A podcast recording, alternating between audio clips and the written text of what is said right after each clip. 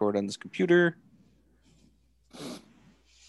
And there we go. Uh, hey, everybody, and welcome back to season three, episode two of How I Spent My Allowance. We are still discussing Margaret Weis and Tracy Hickman's Dragons of Winter Night, as we will be for, you know, quite a little while if uh, Dragons of Autumn Twilight's anything to go by. And when I say we, of course, I mean myself, Seth Alcorn. Riley Bartlebaugh. Naomi Collard. And James Finley. All right, everybody, give yourselves a round of applause for that. We made it through. We did it.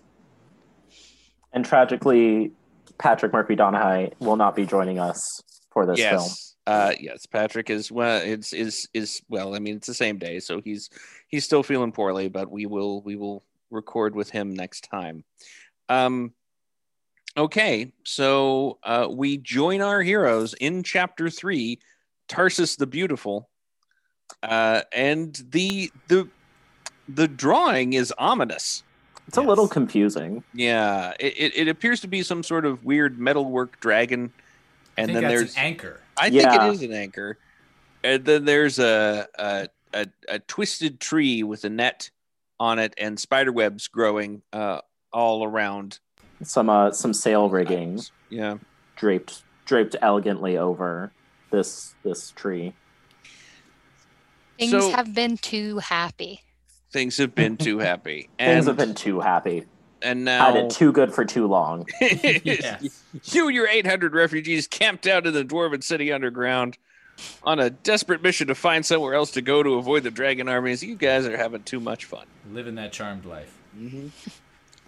Uh, so they're they're apparently at the hills outside Tarsis, and uh, I think who is it? Tanis, Sturm, Caramon, and Raistlin all decide that they are going to climb up one of those hills to to see what's going on, But not in the daylight. but not in the daylight.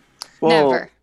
Tan no, Tanis says so, and Sturm is like, "I'm gonna go," and he's like, "No, no, no, you you you chill with the lads and the lasses." And then Raistlin is like, "I'm coming," and Tanis is like, "My dude, you can barely walk. How do you think you're gonna climb up this this thing?" With a costume change. With a costume change, get Yes. into them white robes. Yeah. Go. T- I love how he's just like, "Go go talk to our friend, the the cleric. He's got some white robes you can borrow. You red robe son of a. I like Yes. the idea that he has an extra set of white robes laying around. Oh yeah, right here. Let me just uh, whoop. These these are my fancy robes. yeah. These are for dinner set parties. Of fine crows. Fine, Yeah. fine white. And I'm so good. Yeah, you can borrow them. Yes. Yeah. sure, Mason. Of course, absolutely. Of Here, course. let me. No, You need actually, I let can me give you them. let me give you the ones that are off my back, because that's what a good friend does. That's what a good friend. You know And what? Tanis Mason? watches this and thinks he he's flexing on Laurana, like trying to take his shirt off for Laurana. yeah, it's it's just uh, Sorry, know what, we're writing, Raistlin? we're writing out. AU in our heads here. we're writing AU, the, the Elistan Laurana AU. It's it's like He's- I, like I'm I'm also going to be a little bit gross and say this. Tanis, even if Laurana did have a thing for Elistan, wait about twenty years. yeah, he gonna be dead. you could you could swoop right in there, my friend. yeah, and be like, oh, my life, it's cursed because it's so long. Being half elven. Yes. You know? Yeah, And- though he really can't complain about that to Laurana, Yeah. a full-blooded elf who's likely to live twice as long as he is. Yeah, Tanis, tell me about it. Thanks. Yeah. hmm Uh, I So- I do like the idea that he is that he is uh just this like super selfless like that that trope of the person who's just like oh you know what yeah absolutely you know I only had this one so here you take it yeah, it'll be. and fine. everyone's just like I hate that guy he's Yeah, so he's nice. too nice. He's too good. Well, I mean, really, they have two of them in the party because Goldmoon's kind of on the same level. yeah Mhm. but they like Golden Yeah, I know. Goldmoon's been through some stuff with him. Ellis, Elistan, a little bit, but not in the same way. Yeah. I feel like I'm thinking of like a Parks and Rec character I can't think of who I'm referencing in this moment but Um, I don't know. Yeah Jerry? Anyway. So they climb the hill and they find out something really important about Tarsis. Now they were going to Tarsis, and we didn't really talk about this last time. So let me let me just front load it for you now. They were going to Tarsis because Tarsis was a famed seaport, and they figured that they can get passage on a ship for the refugees or ships for the refugees, so they can go somewhere safe. Well, they're at Tarsis, but you know what's not there? The ocean. Well, you see, there was cat- this thing 300 years ago. Yeah, the cataclysm giveth, and the cataclysm taketh away. Uh, and my favorite thing is like there has been no news from Tarsis because the only way through the mountains was through Thorbardin, and the dwarves said no. And now there's a reason for that. There was this thing called the Dwarf Gate Wars because, like, a bunch of humans and hill dwarves tried to get to Thorbardin because they thought Thorbardin had a lot of food. Spoiler alert: they did not. No. Uh, but since then, it's like, so let me get this straight. Thorbardin, you have had no trade with anyone outside Thorbardin. Yep. That's that's not that's not. Anyway, or Barton takes care of its own exclusively. exclusively. Exclusively. Yeah, Mount, Yeah. mountain dwarves are the D and D version of preppers. Like, Yes. they Oh my They, they were they were ready for it. That's the campaign I want to play, though. it's like mountain Yes. dwarves are preppers, and they will not help you unless you do the special quest. I do want my mountain dwarves to have like Minnesota accents. yeah. Oh, it's we we prepared for the apocalypse with hot dish. You uh, you spent how many gold on your bunker? Oh well, I got an uncle over in the next town who would have given you a bunker at half of the cost, but I you already got well, one. don't you so- know? Yes. I smell another podcast. That's coming. right. Please? And that's all the news from Thorbardin, where the dwarves are the dwarves are uh, have bearded cheeks, uh, and all the children are above average. I don't know. I missed it. Ah, It's perfect. It was It's been a minute since beautiful. the Prairie Home Companion was a thing. Oh, The boy. Prairie Home Thorbardin Companion. Yes. Prairie Home Thorbardin companion. All right. So now there's like everybody's a little bit, everybody's a little bit concerned because they're like, well, what are we gonna do? Yeah. So do we wait, go back to Thorbardin? Do we keep going? And Raistlin is like, Caramon's like, ah, I, I think, you know, once again, I think there's someone watching me. And Raistlin's like, there is. Well, how do you know? Because I know. The power was given Cursed. to me in the Tower of High Sorcery. And it's like, about which I am forbidden to speak, so do Yeah. not ask me. yeah, it's it's it's it's it's it's also like that. That's a weird. What does that mean? You have detect evil in a one mile radius. What's what's going on? What do you got there, friend? Fucking Raistlin. Yeah. Can you be a little less useless? No! He's, he's got spoiler alert redacted. yeah. He's got some stuff. Um, and then we get a description of what Tarsis was like. And apparently it was bustling. It was a big city. They had a big library and what seems to be like a university there. And there were clerics and knights of Solamnia.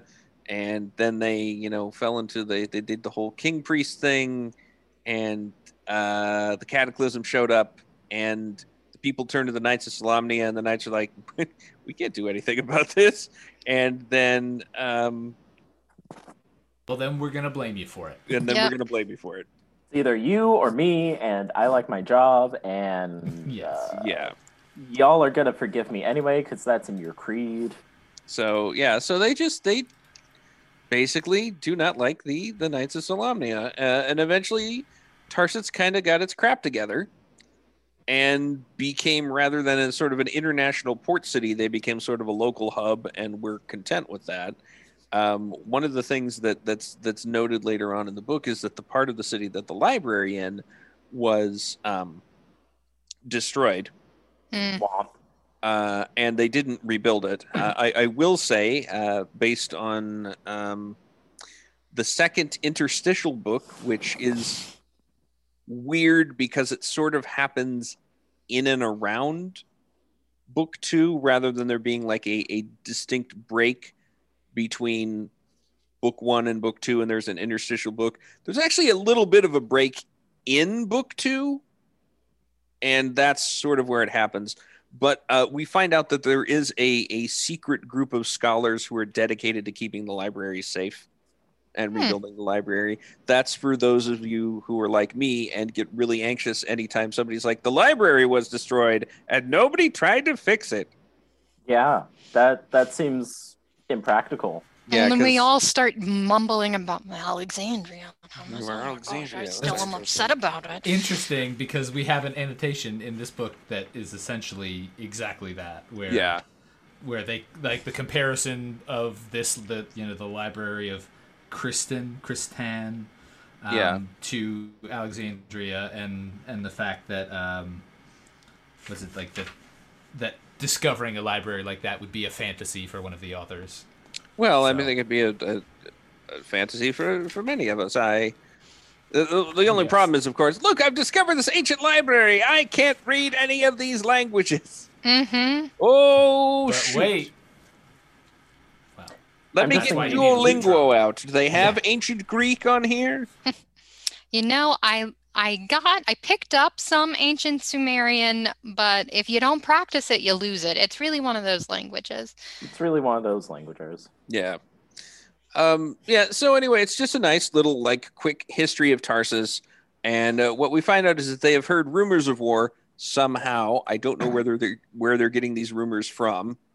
Uh, although, the spoiler alert, there is in fact a dragon army south of where everyone is right now. Um, but these particular rumors came out of the north, and what they go, what they say is like, well, the Knights of Solamnia are still trying to be relevant, so it's probably nothing. They're just saying that there's a danger, so everybody will look to them for protection and give them power again. But that's not what's happening. Mm-mm. So now we come to chapter four. Arrested, the heroes are separated. An ominous farewell. Hmm. Hmm. And there we are with the sign of the Red Dragon Inn, which is have I heard also a game you can play. Uh, it's not. It has nothing to do with this Red Dragon Inn. It's just called the Red Dragon Inn, and it's a. It's basically a card battle game. Oh, Yeah, it's Okay. it's it's kind of fun. Uh, okay. So the um everybody everybody walks in. Somebody catches Sturm, like sees Sturm wearing the Knights Knight of Solamnia armor. mm-hmm. Uh, f- f- essentially watches them go into the inn and then follows them in and talks to the innkeeper, and then the guard goes somewhere and makes his report. yeah, It's not already ominous. already v sneaky instead of like, yo, dude, what's that under your cloak? It's like, hmm. Yeah. Well, you see, I'm a knight of Solamnia. yes. Can't you tell by these giant mustaches? Yeah, Yeah. uh, you think the mustaches would have given him away, unless that the hood of that cloak's pretty deep. But uh, yeah. So now there's a bit of an argument where again they're trying to figure out what to do. You know, Flint wants to blame Taz, and Taz is like, "It's not my fault that I don't have, I didn't have the correct. My map shows Tarsis in an ocean here. I, mm." Also, I warned you guys that these maps are 300 years old and no one has a new one. yeah, Stop So- riding my dick. Yeah, I know. don't don't hate don't don't hate the player, hate the game. yeah. Yeah. The game is in this case the Cataclysm. Yes. Mhm. So uh, Tanis is like, well, maybe, maybe we ought to go. Maybe we should send word to Southgate. Maybe we ought to go, and some of us should go further south. And then Elistan's like, no, I don't like it, but I got to go back to Southgate because that's where my flock is. And he's like, Laurana, you got to come with me. Tanis is, of course, not happy about this. Goldmoon's like, Riverwind and I are going with, hey, remember Goldmoon? Moon? I just I just want to point out we're four chapters in. This is the first she said anything. Yeah. Um and we we've discussed this before, but remember how important Riverwind and Goldmoon were in book 1? Claire yep. from Mishakal. Yeah. Yeah. Died and okay. came back to life. Crystal try to, rods. Try to hang on to that. Because, mm-hmm. yeah. Because the book won't. Because the book is not gonna. Good. Um. Uh, Sturm, Caramon, and Raistlin are all gonna go with Tanis.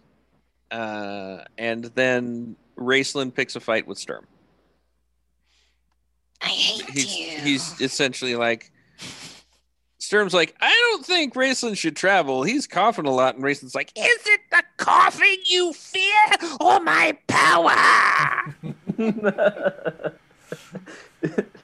um, Raistlin, yeah. no one was talking about your power. No one has ever mentioned your power. No one's. I think. well, you should. You should. should Ah, fear my fear it. And then- and- and there is a mention of apparently how much more powerful he's getting, but again, the problem is, like in game terms, he's maybe gone up to level five. It, it perhaps level six, which means he can cast Fireball. Great. Whoa. Coincidentally, he learned some stuff from Fizban. Yeah, but well, and you would have to think that Fireball was one of those. Like that's the you'd think that that's the first spell that Fizban's going to teach anyone. Mm-hmm. um, Tasslehoff gets bored and decides he's going to leave the inn, and then nobody notices. Aw, the Kender. Yeah, that's right. Doing Uh, that rogue shit. yeah, doing that rogue shit. Yeah. Uh, and then apparently Laurana is like, I want you to change my room to one near Elistan's. And Tan's like, why? Why would you want to do that? Why would you want to be near Elistan's room? What's going on with Elistan's room? Are Laurana's we like, doing this fight right in front of the, the, Are the we- innkeeper? Right yeah. in front of my salad. Yeah, and my favorite thing is, and you like Laurana flat out says, "I'm doing something meaningful and useful, and you want me to quit because of some jealous notion you have about you and Elistan." And Tanis comes back with, "I'm not jealous," and it's like, of course. And Laurana comes back with, "If you're not jealous, why don't you let me continue my work for?" It's it's also like Tanis, dude. You've got no standing to be jealous. You're not in a relationship with Laurana. If you want to be, talk to her and Yeah. then work out your jealousy because it's really, really heteronormative and kind of terrible. It's Uh, toxic. It's a, take it's a a, minute. it's some toxic monogamy, and you're not even in a relationship. Take a minute. Go talk to a fantasy therapist about your feelings, and come back humbled. Yeah, it, it, it's it's fine, man. It's it's just.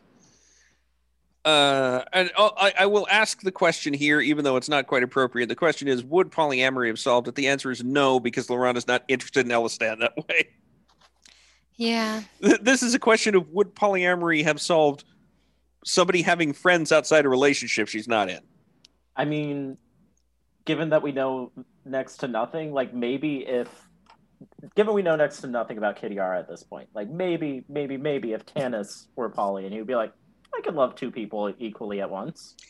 I can that- hold space in my heart for both of them. I can. And that's the thing. Oh, sorry, sorry to cut you off. Keep going, no, Naomi. no, yeah, yeah, yeah. Like in that regard, like if Tanis were the one who were polyamorous in the in this situation, he wouldn't have to be like, I'm so conflicted between my elven love and my human love. Yeah, and, and that's the thing is that he apparently he can't hold space in his heart for two people because it's got to be either one or the other, the elf or the human. It's not both. And Mhm. it's like you dummy, you like both of them. Which also, it's just, I think, because we, through this conflict of like, one, that Tanis has been set up as like, he cannot be, like, he cannot be whole. Like, the fact that he is half elven makes him unwhole. And then now, not only have we like made this weird love triangle, we're not really getting much beyond like for these two love interests beyond like, oh, you are how I define myself, like based off of you. I mean, like Tanis just needs to like go like go to some fantasy therapy and get a Yeah. stronger sense of identity. Like I truly don't think that tanis can be a good partner from Right. where he is because he's constantly going to be looking to his partners or partner to complete him Yeah. like go take some himself. fantasy acid and and as complete. I, it's just, I don't, uh, if you're a fantasy character, I don't recommend eating those mushrooms. But anyway, um, Yeah, and that's Riley. interesting. And I think we'll come back to this. I, I think it's next chapter in a conversation about Tanis. Yeah. Yeah. Yeah. Well, yeah, there there is there's an important conversation about Tanis, but right now, uh, look, uh, Archie, maybe you don't have to choose between Betty and Veronica. Is is all I'm saying. hmm Mhm. Um, but uh, that's not how this book is written, and they are going to force poor Archie to make a choice. I think no, because this book is all about a, a triad means conflict. Yeah, it's like. yeah. I guess in in my in my analogy, Caramon is Jughead. Yeah. Yeah. Yeah, yeah, Get behind that. Yeah. Uh, it would it would also be weird because technically, uh, Raistlin would probably be Reggie, but that would make Reggie and Ver- uh, Veronica sisters, and I don't uh, brother and sister, and I don't think we want to. Don't think we want to go there. It's not a perfect metaphor. It's not a perfect metaphor, It's uh, but it's like so. We're returning to Dragons of Autumn Riverdale. A much more interesting concept. Yes. Someone get Aaron Spillane to write this fanfic. Yes. Okay. So uh the innkeeper is just like, uh, oh, that's no, keep having that. Uh, I have got to leave. And we hear that Tanis hears Taz uh, twirling his hoopak in a particular way, or spinning his hoopak so as to to make a, a noise that means danger. And Taz comes in and is like, guards, it wasn't me. they got me stealing on the counter. It wasn't, wasn't me. Uh, and Tanis is like, okay, everybody here, and he gets a little, he gets down on a knee, and he's like, okay, here's what we're gonna do. Yeah. Breaks out I the just whiteboard. imagine- Laurana, you and No. Elistan go upstairs. Sturm, you and Gilthana stay here. Riverwind, you're the tight end. And, and Mm-hmm. oh yeah, he is. Sorry. Been Sorry. Sorry. Yeah. Uh, waiting 20 years to make that joke, haven't you, James? Yes. So they they have everybody. They have their little battle plan, and uh, it's decided that everybody who stays to talk to the guards is going to get rid of their weapons to seem less aggro. And even though he and Raistlin were uh, going at it hammer and tongs a minute ago, Sturm drops a great worm Catyrpelius reference, and Raceland is like, "Oh wait, I, I, I could have friends." No, I'd rather have the power. yes. I understood Uh, that reference. Raistlin. but then he says, Farewell, my friends, and a long farewell it will be. Some of us are not destined to meet again in this world. Oh my. Raistlin, I don't like that you can see time sometimes. yeah, and, and it's like, oh boy, all right. It's it's it's it's almost like it, I don't know if anybody watched uh, American Dad, Yeah. but uh, Roger the alien at one point is Yeah. like après moi le deluge. I don't know what it means, but it just sounds ominous when I say it. it's, it's like, oh, Raistlin, that's a that's a heck of a thing to drop right there. Do Right? you think Raistlin is like miserable to play card games with? Because he can see the future, or like strategy games with. Like he can't, pl- you can't play chess with Raistlin. I I think He I can see your plays. I love the idea of Raistlin playing cards, and it doesn't happen every now and again, but occasionally you're like, all right, I'm going to raise. And he's like, you're bluffing. You have an unsuited king and jack, and I have two aces. And it's like, oh, all right. And then it's also like Raistlin, you could have just won. You Yeah. could have just not been an asshole. But he can't, he can't do that. No. The Um, Queen's Gambit 2020, except with Raistlin instead except of... with Raistlin. uh, so Sturm is like, ah, no, it's probably nothing. Um, Tanis is like, oh, maybe it's something.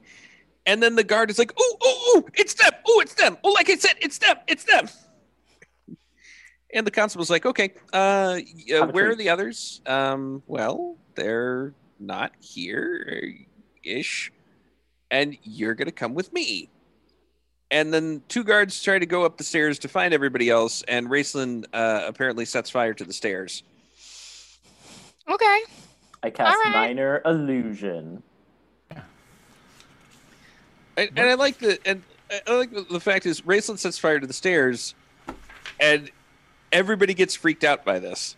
Hmm They're Yeah, the guards are like, wait, we don't have to go up there, do we? but even like Tanis and Sturm are like, "Ooh, oh, we're a little, we're a little frightened," and it's Yeah. like, dude, he talked to dead people in book one. Yeah. Like, This set is fire what to scares stairs. you?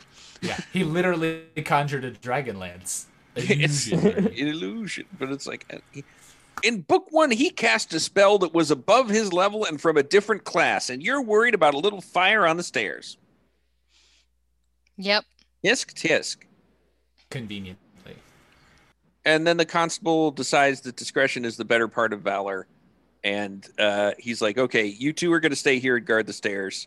Um, I'm going to take everybody in." And then, as they walk out of the street, Tanis looks up at a window and sees Laurana watching them, and she she mouths "I'm sorry" at him in Elven, and then he has an epiphany about what he should have done.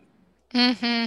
And he, tr- he before he could do anything about it, the guard's like, "Quit signaling to those friends of yours." And uh, the the last part of this chapter is uh, he thinks about Kitiara, but that doesn't do it for him anymore. He realizes he's more in love with Laurana, and he looks back again, but the curtain is drawn. Oh, He only wants what he doesn't think he can actually have. oh! If only he'd said anything at all. I have very little sympathy for Tanis. Yeah, I- Right. yeah, Or he's he's really like he is in a he is in a prison of his own making. Yeah. Like practice talking about your feelings. Yes, um, but he does not, No. Which is interesting because you would think the elves would have figured that out, But he's given not- how long he's they neither live. elf nor human, That's man. true. He's he's pulled constantly between two worlds, never to be home in either. Yeah, it's Sorry. it's like a triad. It's Tanis's elven part, Tanis's human part, and Tanis like actually is a person. Yeah. I was gonna say Tanis's dick, but that's much more. Much Hello. Well, that is doing a lot of the thinking. They do talk about the pendulum swinging. Hey, Oh boy. Oh no. sorry. It's okay. it's fine. Uh, so uh, yes, chapter five, the riot. Taz disappears. Alhana Starbreeze, and there is a picture of uh, a funky uh, jewel. It's got um, it, it looks like an eight-pointed star. It's got a bunch of gems in it. Looks pretty fancy. And uh, what's happening now is everybody's getting stuff thrown at them because nobody likes the knights, so people are throwing rocks at Sturm and garbage, garbage, and they are cut and bleeding and covered with garbage and filth. Um, Sturm's not going to retaliate, but Flint's getting angry, and now we find out about where taunting comes from. Sturm's just like, this isn't even the worst fucking trash I've had thrown at me. In the it's like you call this trash. You call you call this filth? You call that a tomato, please? Um, so they gave Kender's taunt, Mm-hmm. and Taz is too far ahead of Tanis for Tanis to do anything about it. And I will say that there's a note here. This little idea for Kender came out of the game group and forever made life miserable for the people of Krynn. It seemed like an easy idea to implement at the game, but turned out to be a long term challenge for those of us working on stories. I assume that means because they just had to come up with taunts a bunch of times. Mm-hmm. How can we be clever? Yeah. And yeah, it's hard because you're you have to uh, like in this example, you're trying to make up taunts that would incite you know real reactions to people that have who are characters that haven't been developed. So you have no, you have nothing other than like generic your mama jokes basically. Or, Yeah. with, yeah. Mm-hmm. It's a tough thing narratively to do. Yeah, it is. Um, be- be- respect especially because it's like we we don't know anybody in the riot, Yeah. Mm-mm. so we don't know what might hit push their buttons. But apparently, Taz's taunts are doing it uh, because the constable thought he was doing a perp walk for the press, so to speak. And what he's actually doing is maybe uh, turning this into a, a riot. so the the crowd is surging towards the prisoners. Tanis is trying to uh, get to Tasslehoff. Uh, Gilthanas is knocked over. Sturm standing over him, and Tasslehoff is kidnapped. Like uh, it says, a hand clapped itself over Taz's mouth, while two more pairs of hands gripped the Kender's wildly kicking feet. A sack was popped over his head, and all Taz saw or smelled from that point on was burlap as he felt himself being carried away.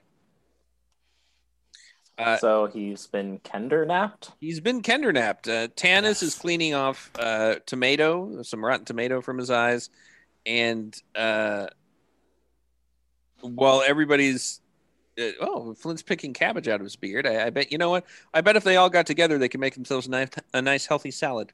Yeah. Yeah. Nobody throws their good fruits and vegetables at people and walking in the streets.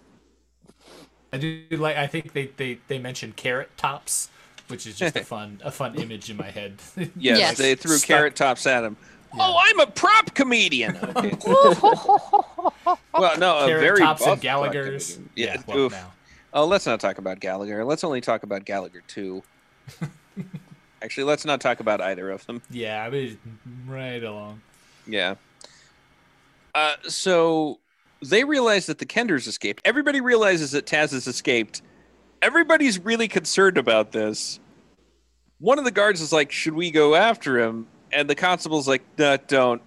Never. Don't waste your time. He's not important. We've got enough people to take to the council."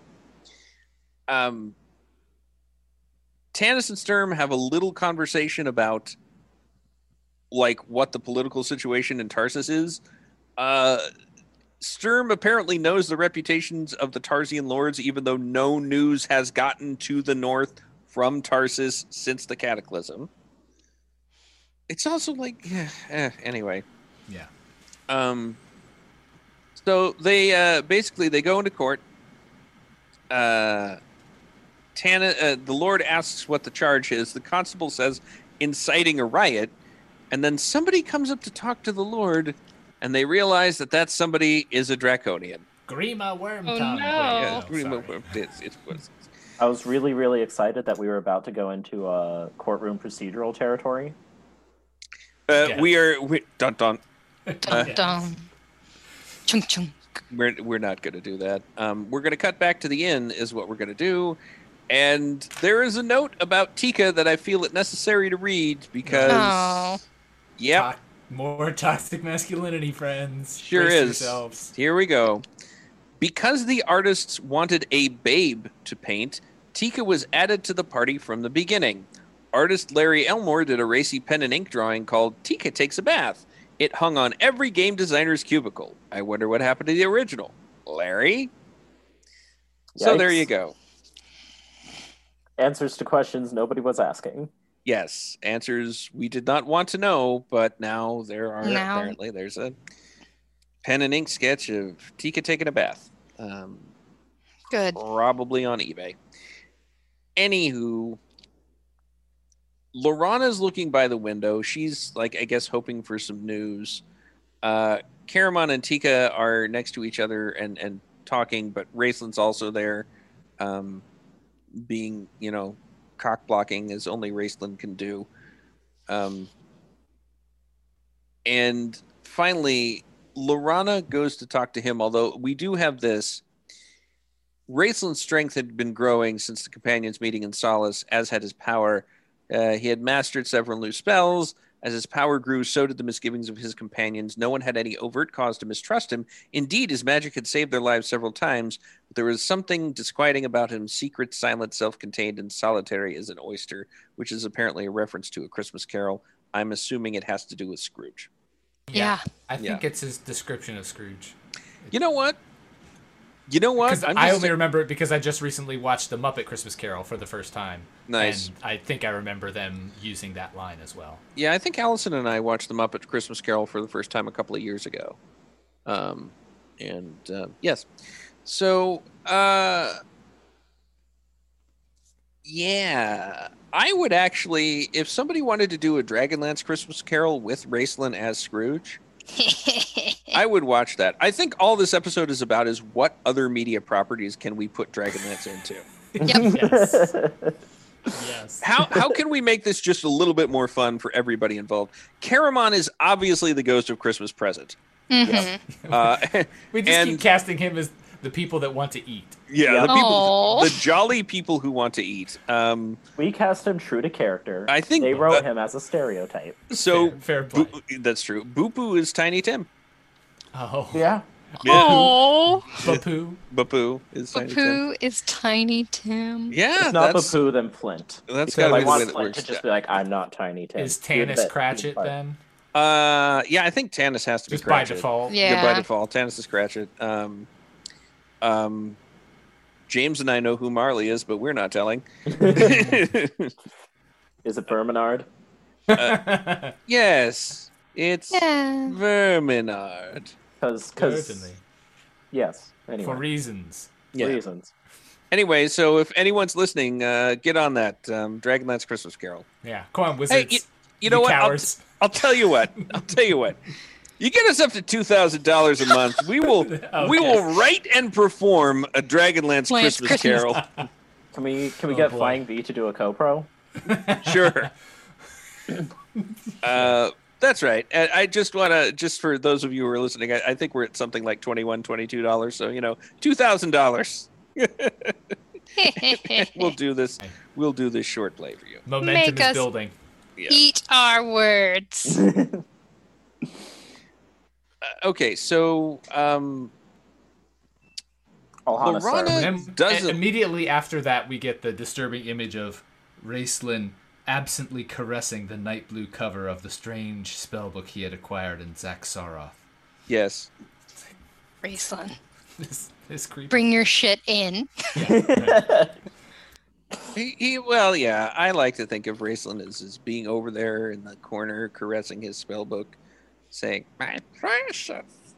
Well, Yeah. Precious. We're not that far off. Uh, he's he'd probably say that about his staff, I would think.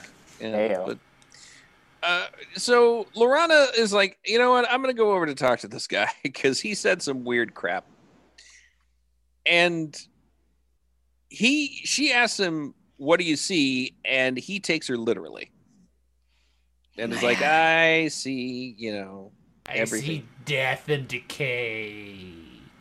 It's really, it's really very tiring. yeah." Very tiring. And Laurana actually asks why, and Raistlin tells her it was to teach him compassion, which he has not learned. no, No. not at all. this is what this is what you call a backfire. yeah, and then you know he goes he goes to a point where he's like, "Up, I'm forbidden to speak of it." And then Laurana gets a little bit embarrassed, lets her hair fall forward to hide, hide her face, and Raistlin does uh, a Crispin Glover in the first Charlie's Angels. Sort of.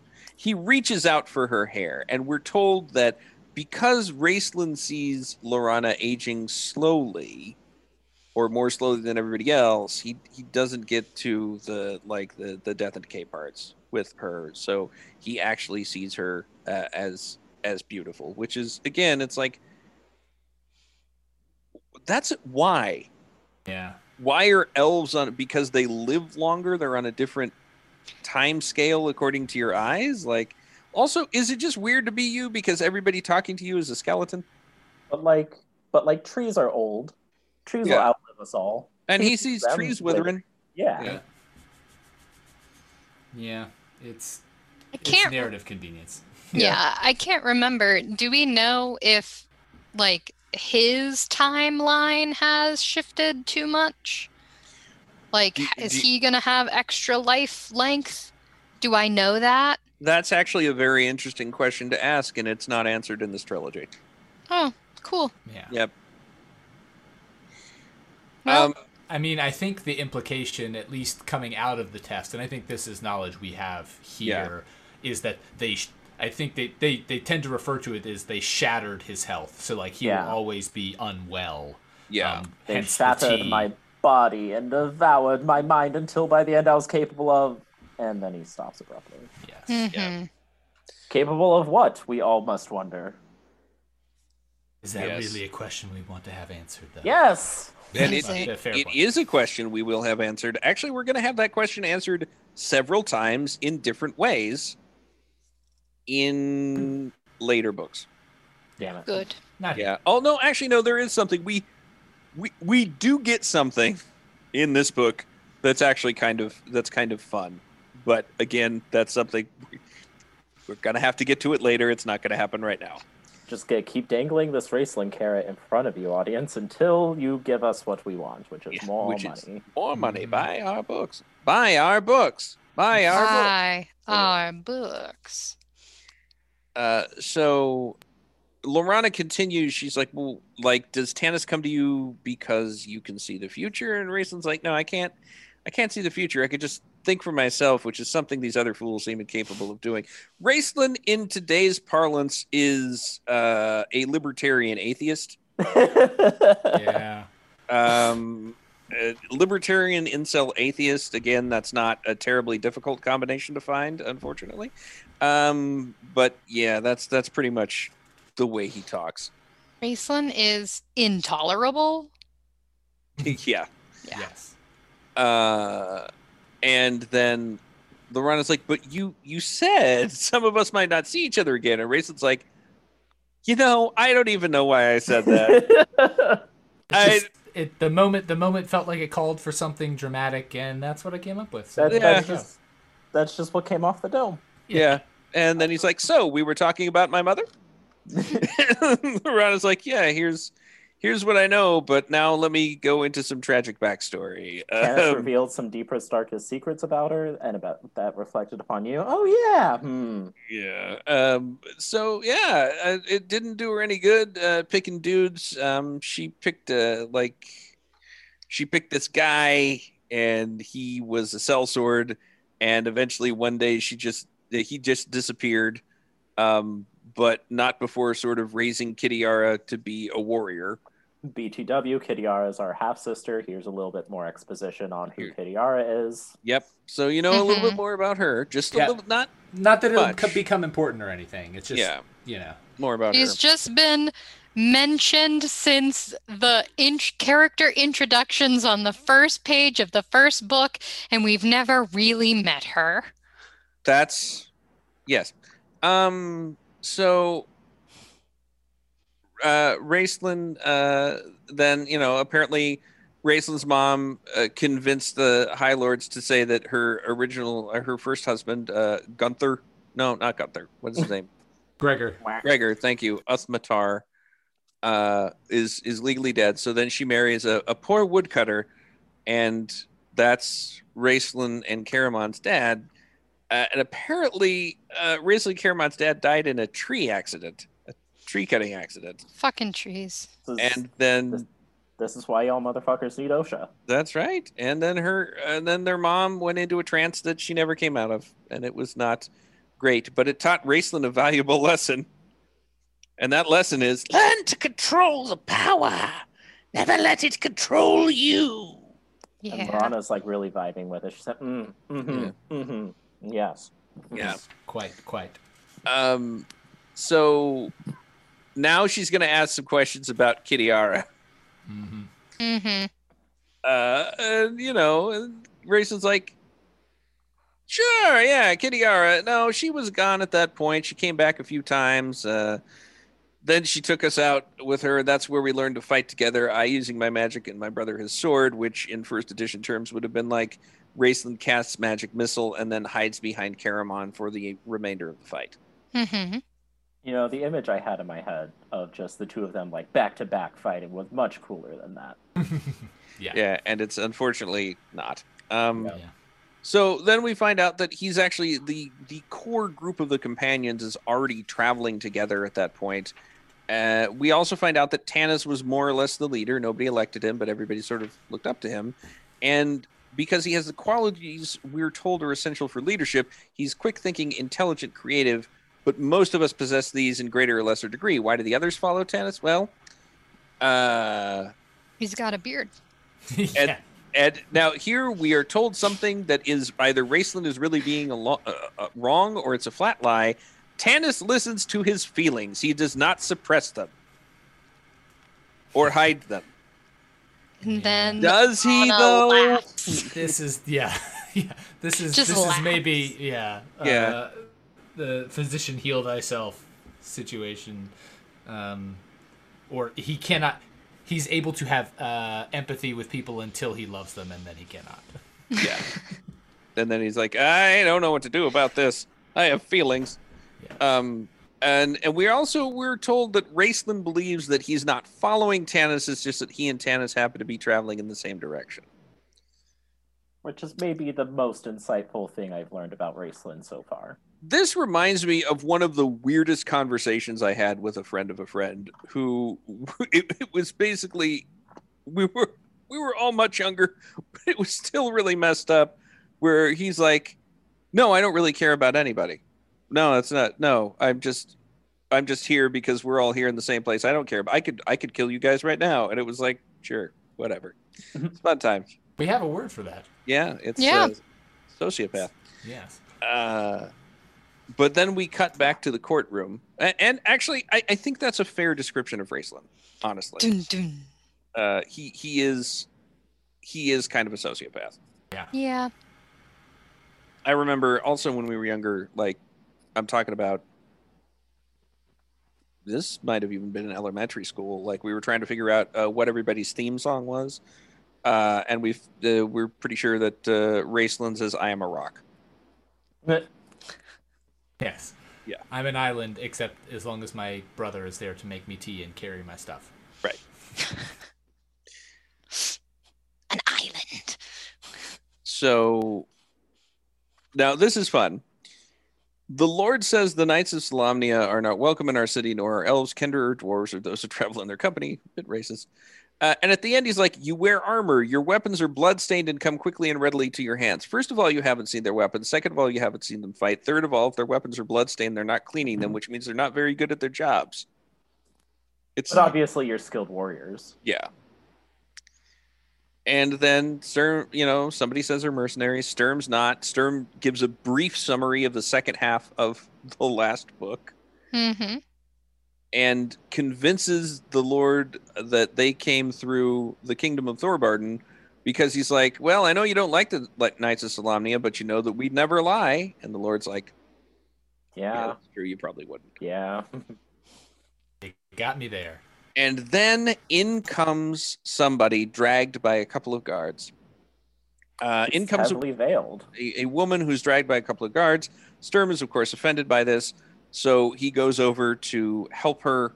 Uh, my, my favorite part is like one of the guards, you know, puts a ha- uh, hauberk. Is that right? Yeah, I think so. Hang on, I gotta look this up. I shouldn't have to, but I'm gonna. I just I love the drama of this of like this woman Mhm. literally just being dragged in like on her knees and like she's trying to be dead weight and these guards are just like and here's a pile of clothing Yeah. with a woman in. I thought that was wrong. A hauberk is a coat of mail. I think that's supposed to be halberd. Oh, Yeah. Yeah, because what, what why I would imagined. why would Sturm feel threatened if somebody thrusts some armor into his face? One of the guards is like, "Armor, stay I'm away, stay away!" It's inferior. Yeah. and Sturm is like, "Kill me if you will, but I'm going to the aid of the lady." And the guard is just like, "Uh," and Okay. then looks up at the Lord, and the Lord's like, "Fine, let him go." And Sturm goes over and does some some knightly stuff, and the lady talks to him, and uh, Tanis and Gilthanas figure out that she's Silvanesti Elven. And then the Lord starts into another monologue, and he starts with Lady Alhana. So this is Alhana Starbreeze mentioned in the chapter summary. Uh, she's apparently trying to find some mercenaries, and they're like, "We don't like elves so much that we're not going to permit you to spend money in our city." You don't have any mercenaries around. Gotta love that kind of capitalism, right? yeah, it's just it's just weird. And then we find out that not only is she an elf, she's an elf princess. She's like the Laurana of the Silvanesti elves. Um, we'll get to her description in a bit. Uh, but we're told Tanis remembers her that of all elf maidens, reputed to be the most beautiful and as distant as the silver moon that shone on her birth. Uh, so they're going to put her under arrest, which also just seems like a bad idea to me. mm-hmm. Like, do you really want to arrest the princess of the elven? Do you do you think maybe the elves are going to want to say something about that? I mean, who's gonna come save her? Not the Qualinesti. No, They're on the, the other side of the mountains. but the, Silvanesti are not. I thought the Silvanesti had all fled. No, the Silvanesti are uh they're I mean little bit of a spoiler, both the Qualinesti and the Silvanesti fled their ancient homes for different reason, but the fact that the Silvanesti have fled is not common knowledge right now. Okay. So I the Lord is like, let's create an international incident. I figured- Yeah. I figured Tarsis would at least be aware that like their nearest neighbors who are not the dwarves would.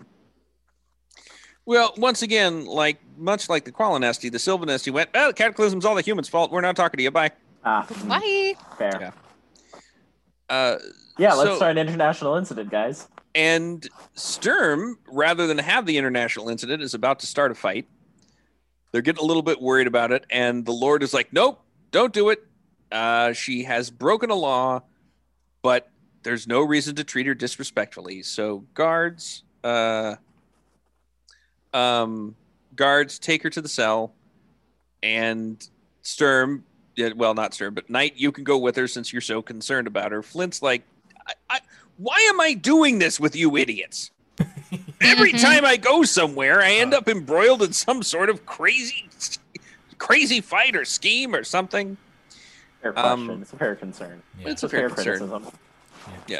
Uh, I'll uh, Alhana asks Sturm to look for something. Uh, it is a pin shaped like a star, glittering with diamonds. So it's the thing at the front of the. That's the illustration at the chapter front.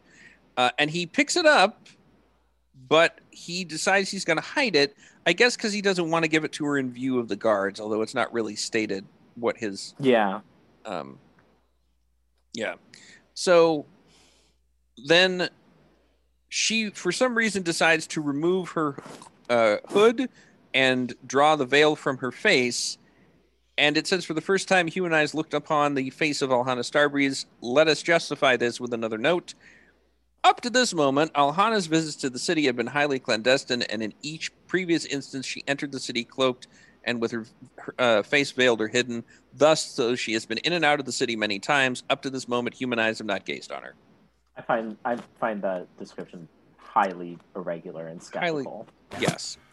Let us, in fact, let us just for a moment talk about the description of Alhana Starbreeze. Yeah. Here we go.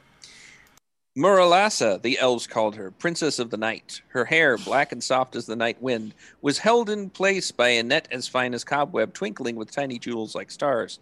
So, no, no reason not to dress up if you're going in, you know, incognito into the city. Clandestine. Yep.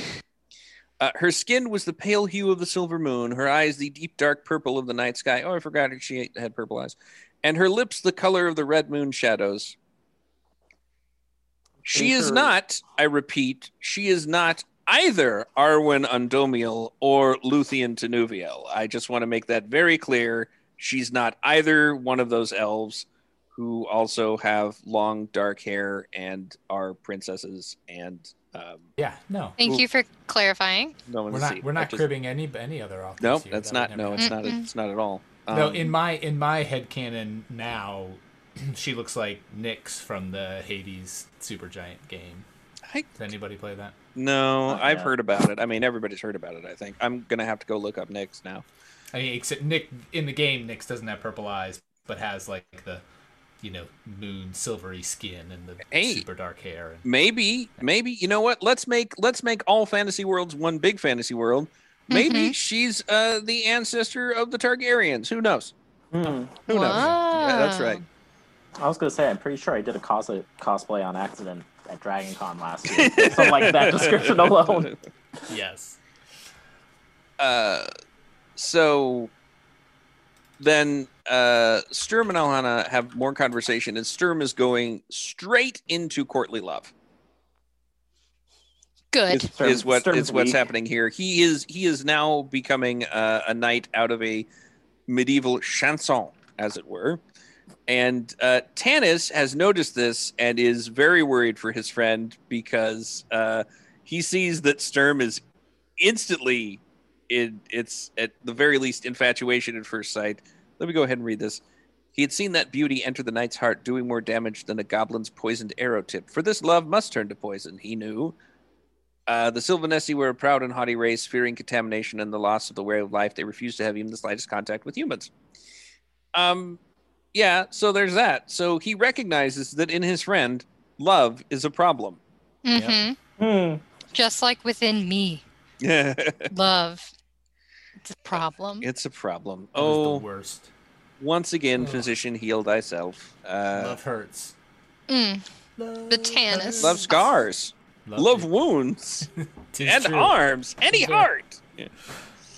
Verily. Yes. Uh, so that is the that's that's the end of chapter five. Does it? Do we? Do you want to say anything else about this? I think it's pretty. pretty neatly wrapped up. Uh, we're- Yeah. we we still have this sort of ominous hanging over our heads of uh, people not meeting again in this world, but The other thing, the thing that does, from that. I think we heard this right. Oh no, we haven't. We haven't heard this. The the Alhana and what what her dad's up to and how she ended Yeah. up. I think No. that's next, that's next chapter. Never mind. We we have not heard that, and that's not going to be important at all. I kind of, I kind of lampshaded it, so we'll we'll get to it.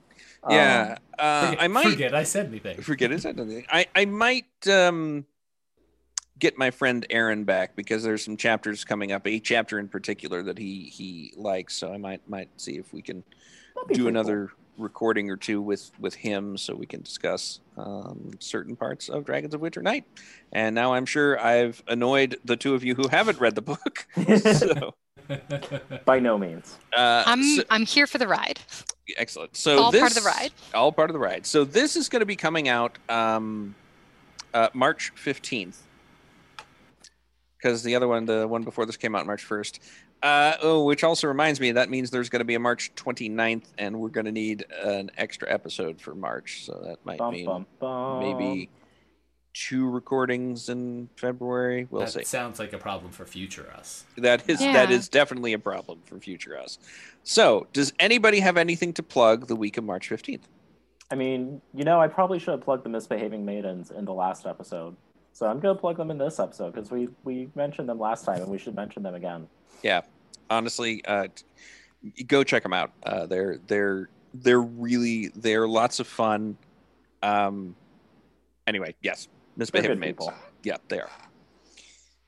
I got nothing.